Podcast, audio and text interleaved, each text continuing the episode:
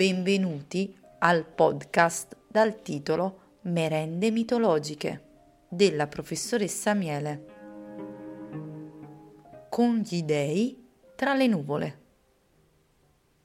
Notizia sensazionale! Siamo pronti a trasmettere dall'Olimpo. Abbiamo sguinzagliato infatti i nostri inviati che ci racconteranno le vicende degli dei greci.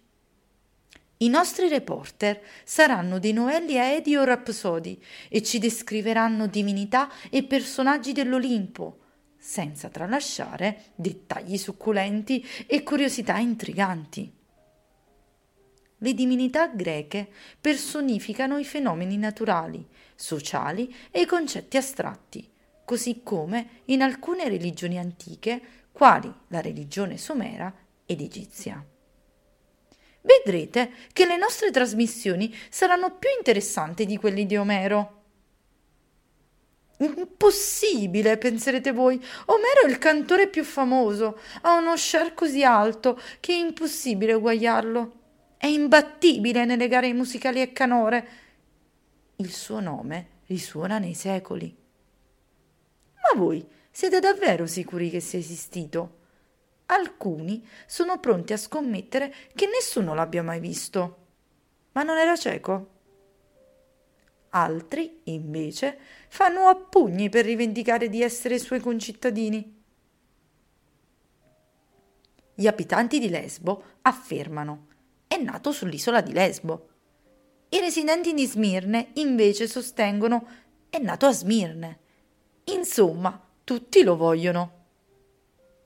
Nella sua carriera ha percorso a piedi l'intera Grecia, cantando i poemi mitologici ed epici con la sua fedele lira e la cetra. Ora vi starete chiedendo chi sono i protagonisti delle storie che i nostri inviati spieranno molto meglio di Omero? Sono gli dei e gli eroi greci, antropomorfi, quindi hanno aspetto, sentimenti e difetti propri come noi umani. I nostri inviati sono già arrivati sul Monte Olimpo, che è situato a nord della Tessaglia. Alcuni però hanno avuto difficoltà ad arrivarci perché non è ben indicata la sua posizione geografica. Sulla cima, tra le nuvole, poi, non è sempre visibile e qui ogni divinità ha la sua splendida residenza. In posizione dominante si erge la reggia di Zeus, dove vive il padre degli dei, con la sua consorte Era.